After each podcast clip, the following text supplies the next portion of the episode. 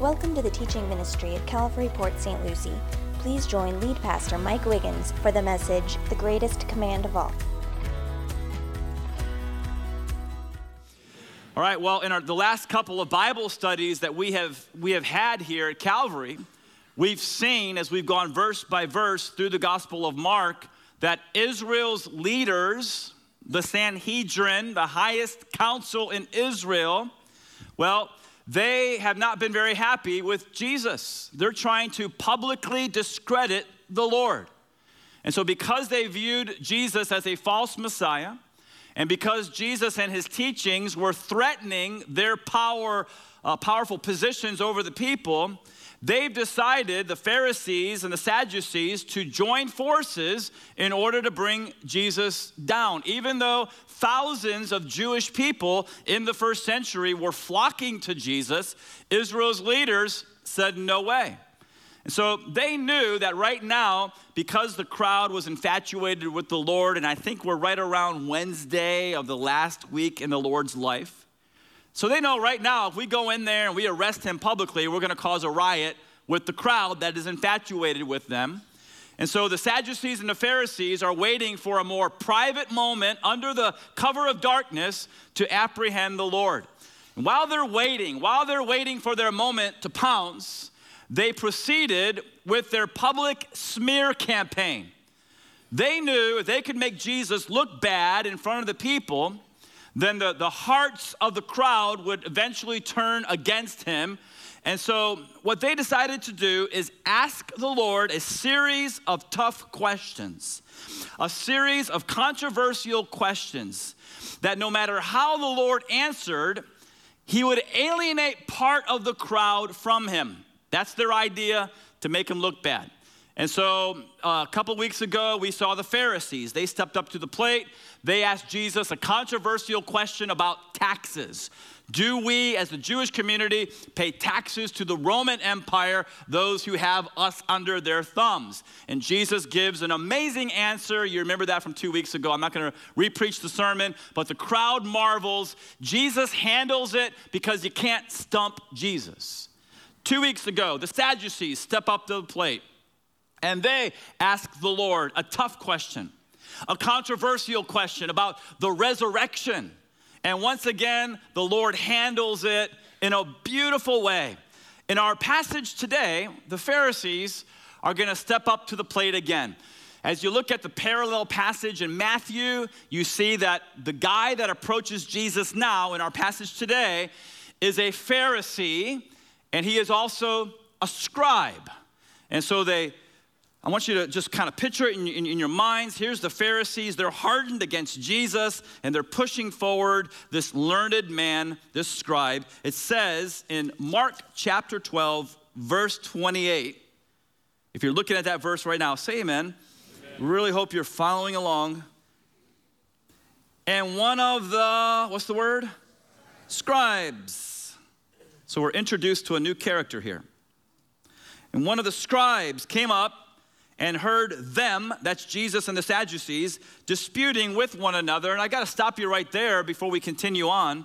And I want to talk about what the scribes did in Israel so you understand who this guy is.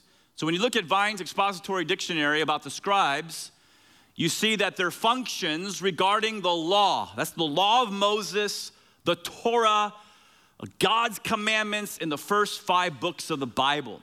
That was law for the Jewish community, first century Judaism. The, their functions regarding the law were to teach it, develop it, and use it in connection with the Sanhedrin, that's the highest council of Israel, and various local courts. And so the scribes were essentially the lawyers of the day. They were experts in the law of Moses. They primarily did two things they copied and they interpreted, okay? And so they copied God's word from uh, document to document. I mean, we're, we're 1,500 years before the printing press is gonna be discovered by Gutenberg. And so these guys meticulously uh, copied uh, word for word God's scripture from parchment to parchment.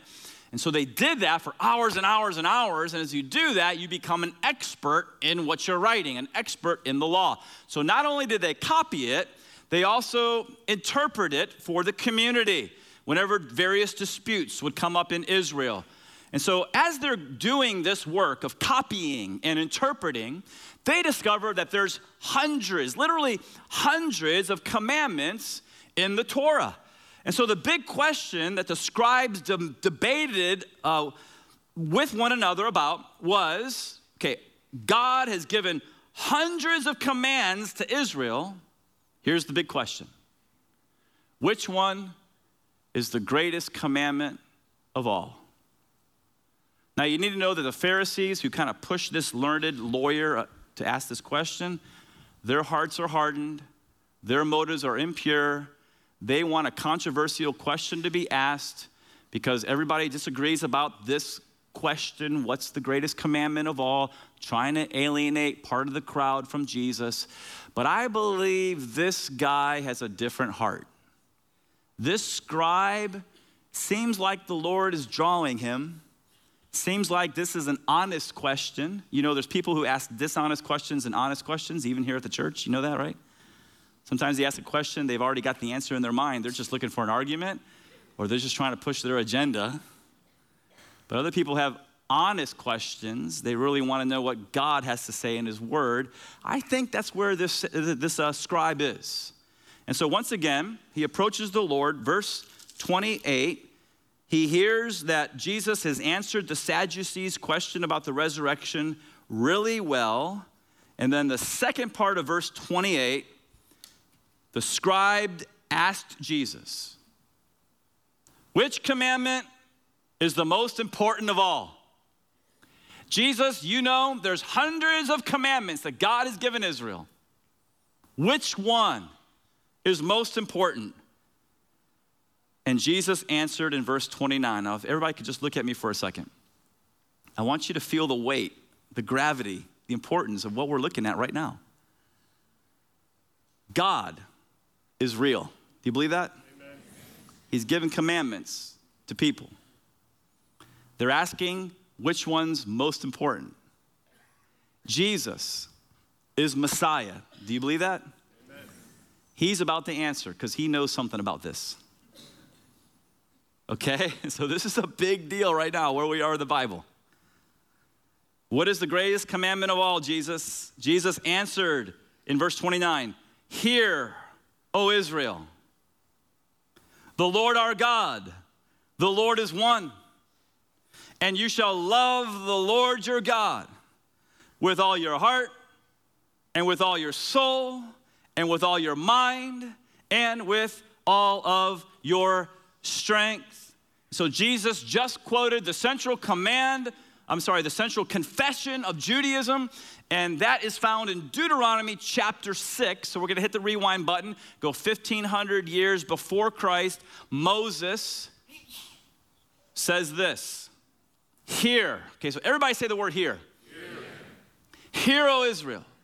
The Lord our God, the Lord is one, and you shall love the Lord your God with all your heart, with all your soul, and with all your might. Now, because the first word is here, and because the word in the Hebrew language for here is Shema, this is known universally as the Shema right here. Now, it's actually three different passages in the Torah. We're just going to look at Deuteronomy uh, chapter 6 this morning. And so this is the Shema. And so God is saying through Moses to his people, Israel, this is important. I want you to hear it like you've never heard anything before. The Lord God is one, and you need to love the Lord your God with all your being, with all your heart, with all your soul, with all your might. In other words, there shouldn't be anyone or anything that sh- even comes close to your love for the one who knit you together in your mama's womb. You need to love God. It's commandment number one. The Shema continues in the very next verse, Deuteronomy 6 6. God says through Moses to his people, And these words that I command you today shall be on your heart. And you shall teach them, what's the word? To your who? I just want to pause right there and encourage you, parents. That commandment is just as good today as it was 2,000, 3,500 years ago. That commanment's still very important. Moms and dads, you may say, well, you know, I, I give my kid over to Ethan and his team, and they teach the Bible to my kid. We have one hour with your kid. You have every day with your kid. And God says, I want you to teach your kids my word. Amen, parents? Amen. Take that responsibility. You say, well, they don't want to hear it. Well, guess what? You're the parent, they're the kid. You have authority over them. Well, they'll pitch, pitch a fit and scream. Yeah, the sun's going to rise tomorrow. They're kids. Let's just do our jobs. You shall teach them diligently to your children and shall talk of them. This is cool. God's saying, I want you to talk about my word. Talk of them when you sit in your house and when you walk by the way and when you what? And when you what? Okay, and so God wanted his people to talk about his word, his laws, when they lied down and when they got up. And so what did the Jews do? They took this to heart. That means that they recited the Shema, not just this passage, but all three. They recited it every night before they went to bed and every morning when they got up. Devoted Jews still do the same thing today, right now. Every morning they, they, they, they pray the Shema. Every evening they pray the Shema. And so as you continue to read it, the very next verse, verse 8, says, You shall bind them as a sign on your hand and they shall be as frontlets between your eyes. Now, as I've studied hermeneutics and seek to rightly divide the word of truth, I personally believe that this is figurative language. That God is saying figuratively, I want my word to be close at hand. I want my word to be on your mind. I want you to live your life by my book. But you need to know that around the fourth century BC, uh, the, some in the Jewish community began to take that verse literally. And so what they did is they wrote out little scriptures from the Torah, from the uh, first five books of the Bible. I think, think specifically it was Exodus and Deuteronomy. They wrote those words out and they put them in little leather boxes called phylacteries, also known as tefillins and they would put it in the box and they would tie it around their head. And so here you see an Orthodox Jewish gentleman. He has the phylactery on, and in that little leather box is God's word. So he's taking that verse that we just read literally. I'm certainly not going to criticize him for that. Hey, he's, he takes God's word seriously.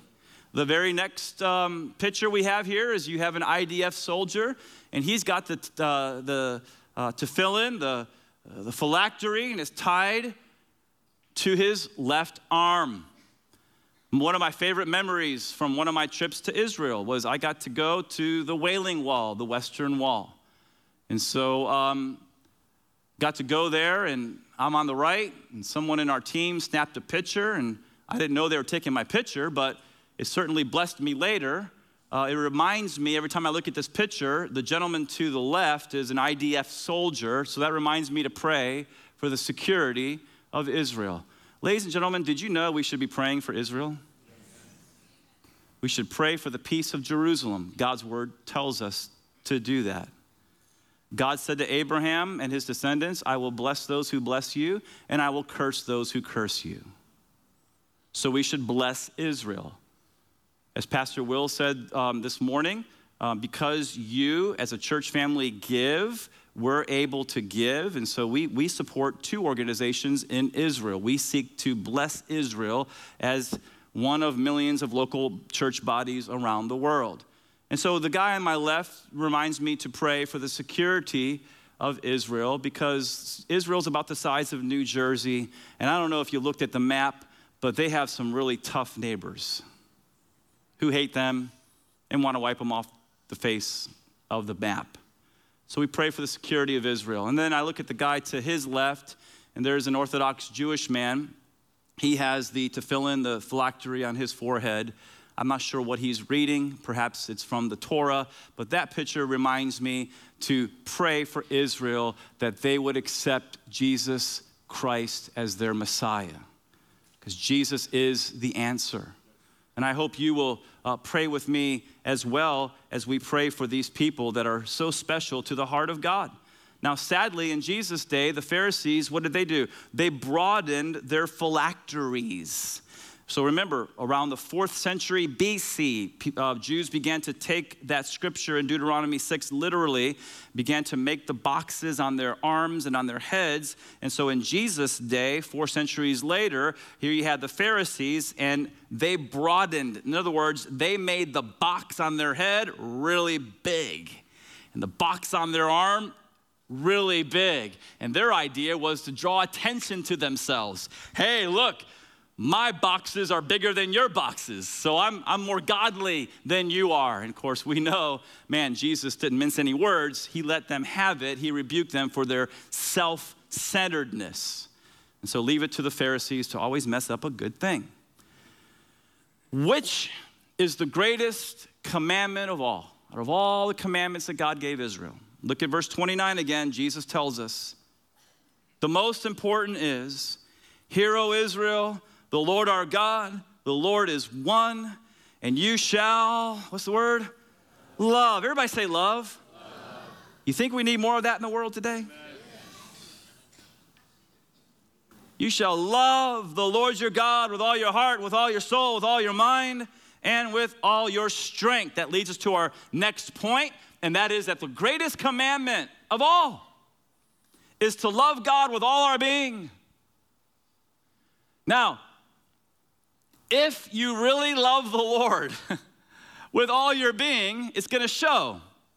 Not primarily by what you say with your lips, but how you live your life.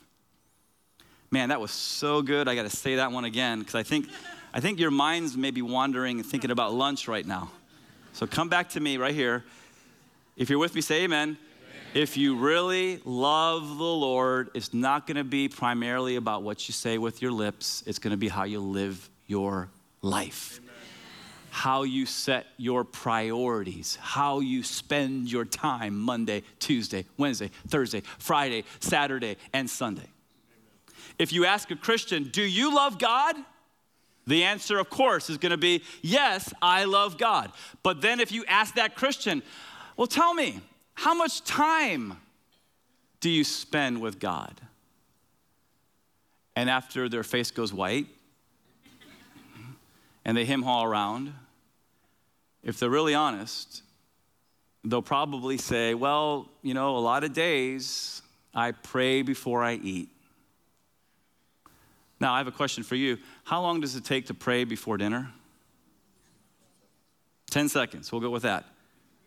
10 seconds. Let me ask you another question. How strong would a marriage be if a husband and wife only spoke 10 seconds a day to one another? You see where I'm going here? Do you know how you spell love, ladies and gentlemen? Not L O V E. You spell love T I M E. If you really love someone, you spend time with them. Strong marriages, built on quality and quantity time with your spouse, no matter how busy you are. And quality and quantity time is what we need. If we say we love God, man, we got to build that on time spent with the Lord. The best way I know how to illustrate this principle is to tell or retell for some of you a great story about two sisters who lived in a little village called Bethany, about two miles from Jerusalem. So you have Jerusalem, you have the Kidron Valley, you have the Mount of Olives, you have the eastern side, the other side of the Mount of Olives, and that's where little Bethany was, this little village, and two sisters. Their names were Mary and Martha. And they lived there in Bethany. Their story can be found in Luke 10. You don't have to turn there. I'm just going to tell you the story. And so, whenever Jesus went over to Jerusalem, he always made it a point I got to go see Mary and Martha and their brother Lazarus. He loved hanging out with these people. John's gospel says that Jesus loved Martha, Mary, and Lazarus. And so one day he was in Jerusalem and he decided, you know what, just two mile walk, I'm gonna go say hi. He goes over there, knocks on their door, and Martha opens the door and she's overjoyed to see the Lord, right? It's kind of probably a little bit of a shock. You know, they, did, they couldn't receive a text, hey, I'm coming over. Um, he just gets a knock, and there they are. And we assume there's the 12 disciples. So she invites them all in. Can you see it in your mind? There's 13 grown men who are probably hungry standing in her living room. So she goes right into serving mode because that's what Martha did. And so she goes in the kitchen. She starts to cook up something great, I'm sure. And what was Jesus doing? He was in the living room leading what we're doing right now a Bible study. By the way, can I just commend you? This room is pretty full. That every week you come to sit and listen to a 45 minute Bible study. That blesses my heart for two reasons. Number one, it shows that you're serious about God and you really want to receive His word. Two, it blesses me because I love doing what I do, and so you guys give me a platform to do that every single week. And so if I haven't told you lately, thank you for allowing me to feed the flock of God the word of God. I really appreciate that with all my heart. Really appreciate that. And by the way, you know I got to throw this in. If you haven't joined a Calvary group yet, you can experience what the disciples experienced that day in Martha's living room. You say, if I go online and I join a life group and I go over to that life group, Jesus is going to be there? Yeah. Yes. Did you know the Holy Spirit is also called in the New Testament the Spirit of Christ? And where two or three are gathered, there he is in the midst. We're not there just to fellowship and eat cookies, though that's fun. We're there to experience the presence of the Lord and to do community with one another. So, back to our story Martha's cooking, Jesus is teaching. Do you guys remember what Mary was doing? Sitting at Jesus' feet, taking in the Word of God. She liked the Word. And so, Three times we find Mary at the feet of Jesus. Right here in Luke chapter uh, 10, the story that I'm telling you right now, she's at the feet of Jesus receiving his word. And then you see in John chapter 11, she's at the feet of Jesus again, this time crying in tears because her brother Lazarus just died.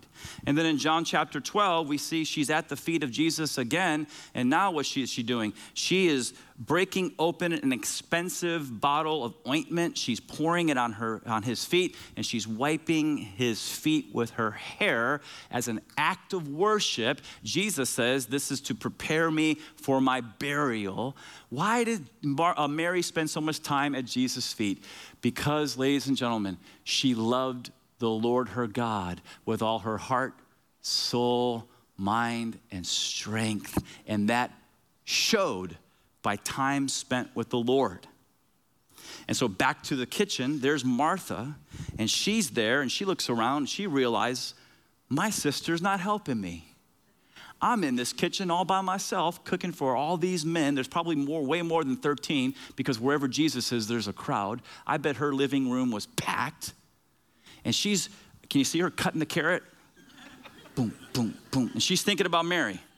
What is she doing out there at Jesus' feet? She should be in here helping me. Boom, boom, boom.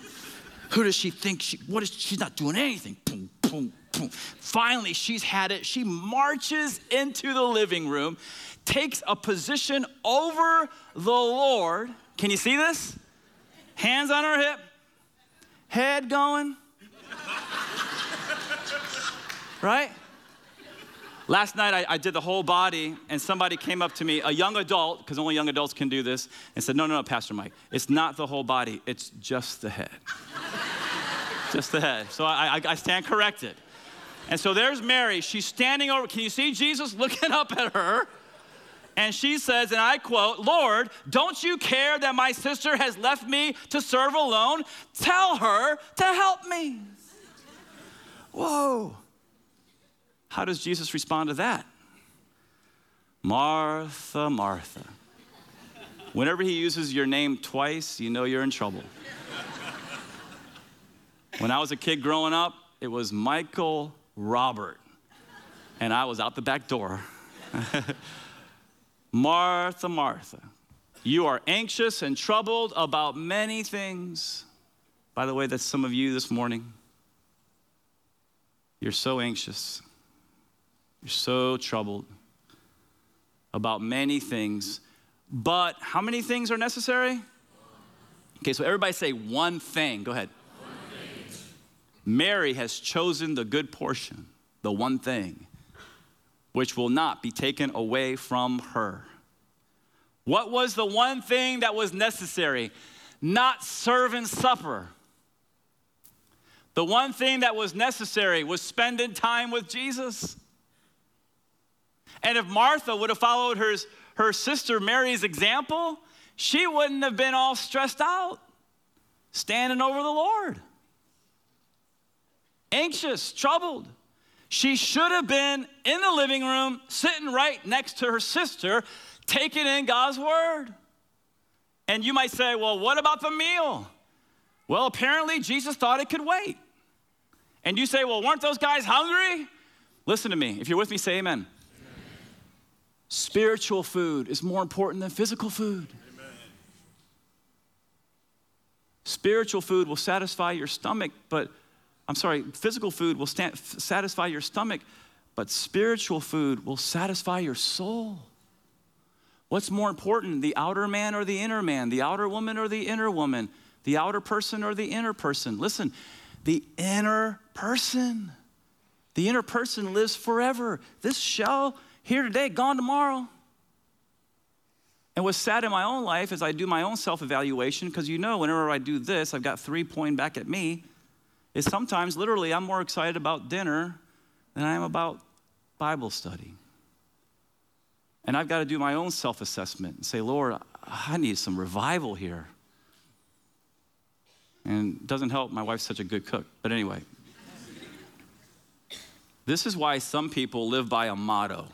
Now, this is not in the Bible, this is just some people live by this motto. Because they know that the inner person's more important than the outer person, their motto is this no Bible, no breakfast. So they make sure that in the morning, if they're running late, if it comes between do I have time for breakfast or do I have time to get in God's word, I'm going to forget breakfast and I'm going to get in God's word. No word, no Wheaties. I'm not saying you have to live by that motto. I'm just saying it's a pretty good motto. Here's why because when we sit at Jesus' feet in the morning, here's what he does He fills us with a peace that surpasses all understanding. We can get up from those devotion times and we can go out in the world and serve the Lord without being all stressed and frustrated and anxious and without putting our hands on our hip and doing this to people during that day. Why? Because when you're with the person who gives peace, the Prince of Peace, you tend to have peace that day. Oh man, this is what we need in the church. And so we benefit from sitting at the feet of Jesus, I believe the Lord enjoys it. Do you believe that? I do. I believe He's tickled pink when we take time out of our busy schedules to go one on one with Him in a prayer closet or a living room or a prayer walk or out to the beach or to a park. I think that blesses His soul. Don't you know God loves it when we slow down to take time with Him? Don't you know that He loves it when we want to connect with Him? Our little granddaughter, Seraphina, is two and a half years old. That means she likes to move all the time. How many of you guys have two year olds, right? You know what I'm talking about? Shoo, shoo, shoo, shoo. And so they come over to the house, Megan and Ethan and the, and the crew, and, and there's Seraphina, and she's shoo, shoo, right? And so sometimes I just want to stop her, say, Stop for a minute. Look at me. I want to connect with you. And it's like, ah, she's gone again, right? And that's how we are so often. We get up in the morning, oh, we're late for work. And we grab our coffee and zoom, we're off. And the Lord's up in heaven. He says, Martha, Martha. Or insert your name. You're troubled. You're anxious about so many things, but one thing is necessary. Say one thing. One thing, one thing is necessary time spent with me. This is what David did. Check out what David said. One thing I have asked of the Lord, that will I seek after, that I may dwell in the house of the Lord all the days of my life, It wasn't power, it wasn't riches, it wasn't position, it wasn't worldly wealth, it wasn't women. Even though he had a, a problem there that was taken care of, he repented of, of it. He got his heart right with the Lord. But he says, One thing, God, I seek after, that I, I can dwell in your house all the days of my life to gaze upon the beauty of the Lord and to inquire in his temple. This is why, in spite of his stupid mistakes, this is why God said, David is a man after my own heart. Because he looked into David's heart and it was sincere. And he knew that David loved the Lord his God with all his heart, soul, mind, and strength. So I want to encourage you this week to show the Lord that you love him, not by what you say, but by how you live, how you prioritize your day, by doing the one thing every day this week. You say, that's legalism. No, it's not. It's life. Whether you feel like it or not, every single day, get at the Lord's feet Get into His Word, get into prayer, get into worship. The greatest commandment of all is to love God with all our being. But there's ne- another commandment. Jesus is not done teaching. Look at verse 31 now. He decides to add a second commandment found in Torah. He says, The second is this, young man, scribe. You shall love, everybody say love Love your neighbor as yourself. There is no other commandment greater than these. And so Jesus is now quoting from Leviticus chapter 19. 1500 years BC, God says through Moses, You shall not take vengeance or bear a grudge. Don't bear a grudge. Some of you right now in a room this size, watching live on Facebook, listening on the podcast, you have a grudge right now in your heart because somebody hurt you or offended you. You're all upset. You're holding a grudge. You're not right with God. You say, You don't know what they did to me. You are not right with God. You cannot hold a grudge against anybody, no matter what they've done for you. You need to forgive them. You say, Why? Because God's forgiven you. You think God's up there holding a grudge against you? Let it go. Forgive them from your heart. You shall not take vengeance or bear a grudge against the sons of your own people. But here it is you shall love the Lord, uh, love your neighbor as yourself. He says, I am the Lord. Okay, so everybody look at me. Love God, that's number one. Number two, love people. Now, why did Jesus link these together?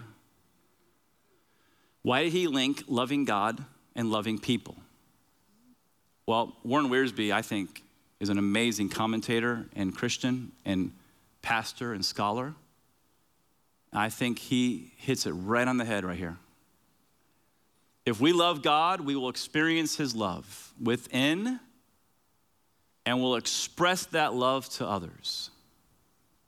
We do not live by rules, but by relationships. He's talking new covenant stuff here. A loving relationship to God that enables us, everybody say enables us, to have a loving relationship with others. And so when we're, when we're in a loving relationship with the Lord, here's what He does He enables us to love people. But that's the flow. You love God first, you experience His love, and then you're able to love people. The Apostle John put it this way We love inference people we love because he first loved us. Do you see the order there? The only reason that we can love people well is because we've experienced the love of God in our hearts. Romans 5 5, Paul writes to the church at Rome, and he says that the love of God is poured out into our hearts by the Holy Spirit who has been given to us. Again, I'm talking new covenant stuff now. The Holy Spirit of God, who used to be out here, when we turn from our sins and turn to Christ alone by faith, He comes in and He pours the love of God into us, and that empowers us and enables us now to love other people in our lives. It's a beautiful thing. He says, Love your neighbor, listen to this, as yourself. Okay, so don't just love your neighbor, love your neighbor as yourself. Okay, so here's the question. Are you still with me? Say amen. How do you love yourself? How do you love yourself? I think I know how you love yourself because I love myself the same way. The way that we love ourselves is we're constantly meeting our own needs. Don't let anybody ever tell you, I don't love myself. That's the biggest joke on the planet.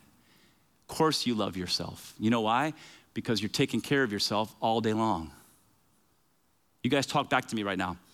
When you're hungry, what do you do? When you're thirsty, what do you do? When you're tired, what do you do? Man, you guys got this down. Last service, it was go to bed, rest, sleep, vacation, whatever, you know. Man, you're like, you're like, eat, drink, sleep. It's like the military here. I'll salute you right now, man. You guys are into it. Thank you. Let's see if you do this one all right. What do you do when you're sick? Ah, there it is. There's no right answer, right? You take medicine, go to the hospital, you go see your doctor. What do you do when you're hot? When you're hot, you turn down that AC. Somebody may say, you, you moved to Michigan, right? Now, listen, did you know Florida is really a great place to live? Did you know in Florida it's 74 degrees all year long? You just have to stay inside, right? Florida's a great state. Stop thinking about moving. It's great here. But, but here's my point when you're hot, you turn down the AC. When you're cold, you put on a coat. You and I are always taking care of ourselves. We're always meeting our needs. Why? Because we love ourselves. God says, Love your neighbor as yourself. What does that mean practically? Let's get real practical and do some homework here. If someone is in need this week and we have the ability to meet that need, we should do so just like we would meet our own need. Amen or oh me. So don't just say, ah, I love my neighbor as myself. No, do that right there. Now, just, I can't believe I have to say this, but just for clarification, of course, I am not saying that if someone has the ability to work and they choose not to work and they're asking you, hitting you up for money, I'm not saying give that person money because we interpret the Bible with the Bible. And in another place in the Bible, it says if a man doesn't get up and go to work, he should not eat. I'm not talking about that. I'm also not saying giving money to people who are going to use your money for alcohol or drugs. I'm saying be a good Samaritan. You see, on another occasion, earlier in his ministry, another scribe said to Jesus, You know, what are the commandments? What should I do? And they're talking about this very subject. And Jesus and him are talking about loving your neighbor as yourself. And this guy gets under conviction which, by the way, it's okay. You know, sometimes when you're in a church service and you start feeling convicted, that's a good thing. Don't push that away. Let the Holy Spirit do his work. This guy comes under conviction he tries to justify himself and he says, Well, who's my neighbor? You want me to love my neighbor as myself. Who's my neighbor? And Jesus told, us, told a story. He said there was a man, Jewish man, by the way, going from Jerusalem down to Jericho and all of a sudden, he's surrounded by robbers. You guys remember what happened? These guys beat him to a pulp, stripped off his clothes, and left him, in Jesus' words, half dead. Can you see the guy? He's bloodied, beaten, bruised. He can't even get up. He's so just like beat the tar out of this guy. And Jesus says, Here comes a priest down the road, and he sees the man. And he says, mm, Nah, I don't have time for this and walks around to the other side and keeps going. And then the next thing Jesus says, a Levite comes down the road, sees the man, he's bleeding. Now, crosses over the other side, keeps going. Two religious people, a priest and a Levite, see a man in need, and they do not stop to help the man. You know what that tells me? That tells me that their religion, however they perceived it in their own life, wasn't doing them any good at all. And then Jesus says, Here comes a Samaritan. He sees the man and he has compassion. Can you say the word compassion? That's what we need in the church. He has compassion on the guy. Now, the, Assyri- uh, the Samaritans were half Jewish, half Assyrian. So they were a mixed race. And that's why John tells us in his Gospels that the Jews down in Judea had no dealings with the Samaritans up in Samaria because the pure Jews looked down their noses at the mixed Samaritans. In fact, we're not even going to walk through your nation. We're going to cross the Jordan River, go up through the Decapolis, and then cross over to Galilee when we want to go fishing in the Sea of Galilee. Many Jews in that day were racist. The Samaritan was not a racist. He sees a Jewish man and he says, I got to help. And so, in, despite the fact that there was racial difference, in spite of the fact it was inconvenient, in spite of the fact that it would cost, this guy stops and he does practical things. He doesn't say, Be warmed and filled, brother. No, he, he takes out his bottle of wine and he, he, he pours it into the guy's wounds. That's an antiseptic to stop infection. He then takes some oil, olive oil, pours it into the wounds to try to soothe the pain. He takes bandages. He's not carrying a first aid kit on his camel. That means he takes off his own robe and he begins to rip his robe. He, he, he bandages the wounds. He lifts this guy up right, and puts him on his own animal so that the injured guy can ride and he can walk. He takes him all the way to an inn. I don't have no idea where the inn was. All I know is that that road between Jerusalem and Jericho is desolate. So it's miles. He takes him to an inn and then he, he, he, he, he pays the innkeeper two denarii. That's two days' wages for the common laborer. It wasn't like, hey, everybody, me blow my trumpet. Look what I'm doing. Make sure you put a little plaque on the end of my name here. No, he didn't tell anybody. Did you know that we can be good Samaritans and we don't have to say a word to anybody? God sees it. Amen. He just forks it out. And then he says, Hey, I'm going to follow up. If you spend any more money on this guy, you know, give me a call. I'll come back. I'll take care of it course, he didn't call him literally, but he did, he did follow up on the guy. And then after sharing that story, Jesus asked the scribe this Which of these three do you think proved to be a neighbor to the man who fell among the robbers? And he said, Well, the one who showed him mercy. And Jesus said to him, Please finish the rest of the verse. There's your homework, church family. Go and do likewise. Listen, don't just come to church once a week. Be the church. Live it out. This week, this month, this year, when you see someone in need and you have the ability to meet that need, meet the need just like you would meet your own needs taking medicine, going to bed, putting on clothes, turning down the AC, feeding food, drinking drink.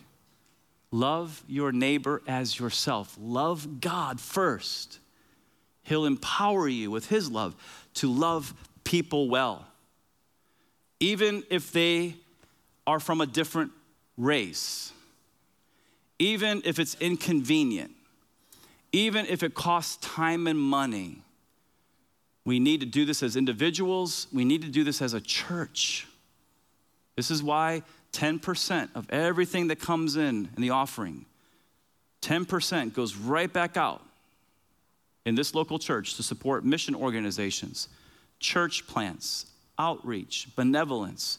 And my board of directors that holds me accountable, every single year they make sure that 10% minimum goes out of this church.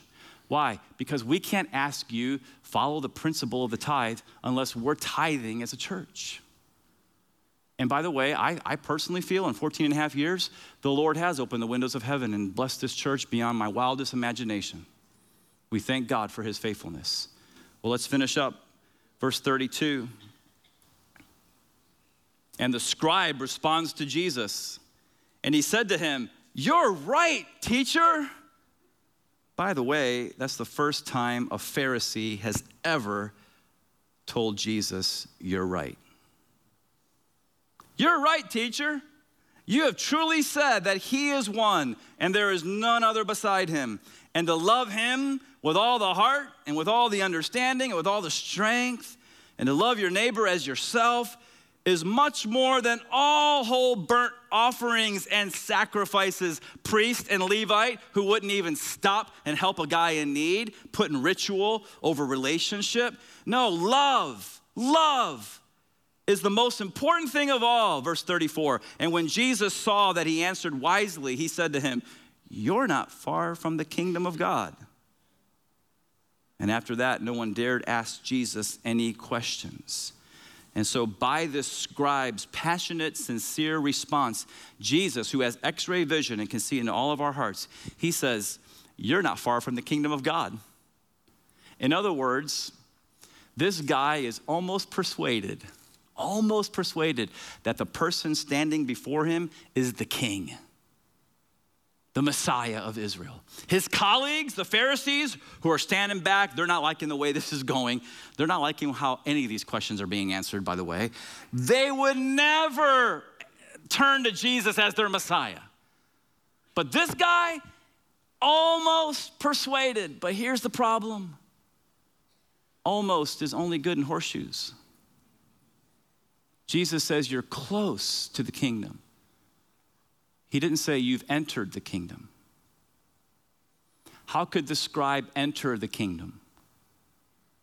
Here's how turn from his sin of unbelief to Jesus, standing right there, and receive him as his Messiah, as his king. Listen, if he would have done that, here's what would happen. A few days later, Jesus is crucified, dies for the sins of the whole world.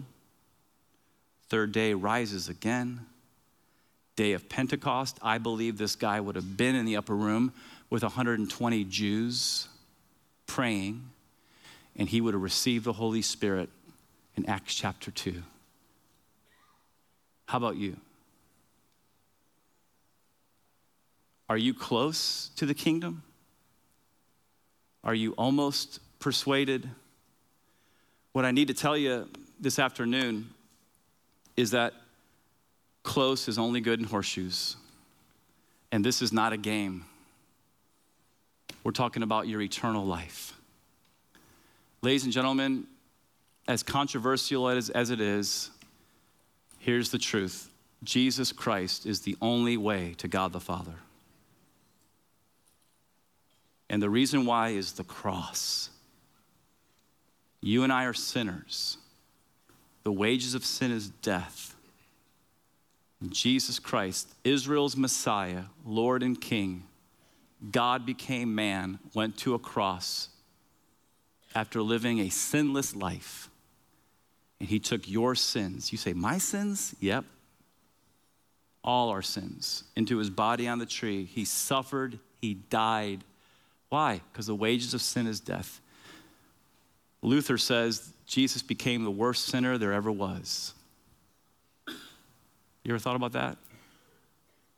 He's perfect, he's pure, he's a Lamb of God, white as snow, and yet he became the worst sinner that's ever lived. He became a curse.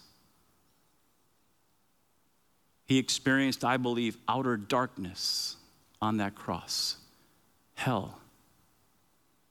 So you and I would never have to worry about going there. That's love. He died and he rose again, victorious over death and Satan and sin. That's the gospel. Have you received Jesus? You say, I believe in my head. The devils believe and tremble. The Bible says, as many as received Jesus, to them he gave the right to become children of God. Do you want to receive Jesus?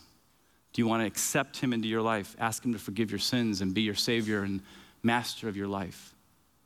Do you need to come to Jesus? Do you need to come back to Him? because you're far away.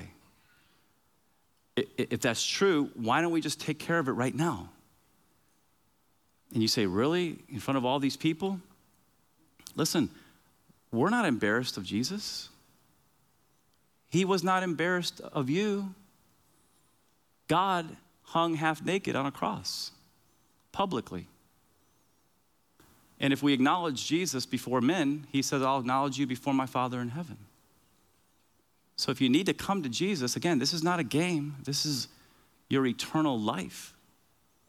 If you need to come to Jesus or come back to Jesus, I'm going to ask you right now, wherever you are, just stand up where you are. Let them know publicly, Lord, I want you. I'm coming to you. I'm coming back to you. Just stand and remain standing. Church, be praying. But let's see if, if there's anyone here today that wants to come to Jesus Christ as their Savior and Lord. Just stand to your feet. I see this gentleman all the way in the back. God bless you. That's awesome. That's awesome. It takes a lot of courage. And, and by the way, God bless you, sir, right here. Awesome. Let's really encourage the people. Let's really encourage them. Just stand and remain standing. God bless you, ma'am. That's beautiful. Beautiful. And, and, here's what I know there's more people right now, and there's a struggle going on in your mind and heart. And, and here's the answer yes, stand up. Stand up for Jesus Christ, receive Him. He's the only way. His blood is the only way. No other religious leader shed their blood. Without the, the uh, shedding of blood, there's no forgiveness of our sins. And so, just final call if anyone wants to join these three or four brave souls, just stand at your feet. God bless you guys in the back. Beautiful. Awesome. Great job. I love seeing a couple, a couple standing together saying, We're going to do this right. Jesus is going to be the center of our, of our relationship. God bless you guys. So, you guys, I commend you for your courage. I commend you for your public stand for Christ. And we, we want you to know we love you and we want to do everything we can to help you in your, in your relationship with Jesus Christ. So go ahead and be seated at this time. And so here's what we're going to do. For those of you who stood, maybe those of you who, who, who didn't stand, but you want to get in on this, okay? So, so please listen to me. We're going to go to Jesus right now in prayer. How many of you believe he's right here in this room by his spirit, right? He's right here. And so the Bible says in Romans chapter 10, that whoever calls on the name of the Lord Jesus shall be saved. Not maybe, shall be saved. That's a promise of God. So if we confess with our mouth that Jesus is Lord and believe in our heart that God raised him from the dead, we shall be saved. And so if you're ready to call on the name of the Lord and receive him and him alone as your Savior, um, I want you to say this out loud, okay? In church family, we're gonna say it out loud with them uh, to encourage them in this. So, right now, to Jesus, say this say, Dear Lord Jesus, I know I've sinned. I know I deserve death and hell. But I believe you came. And you went to a cross.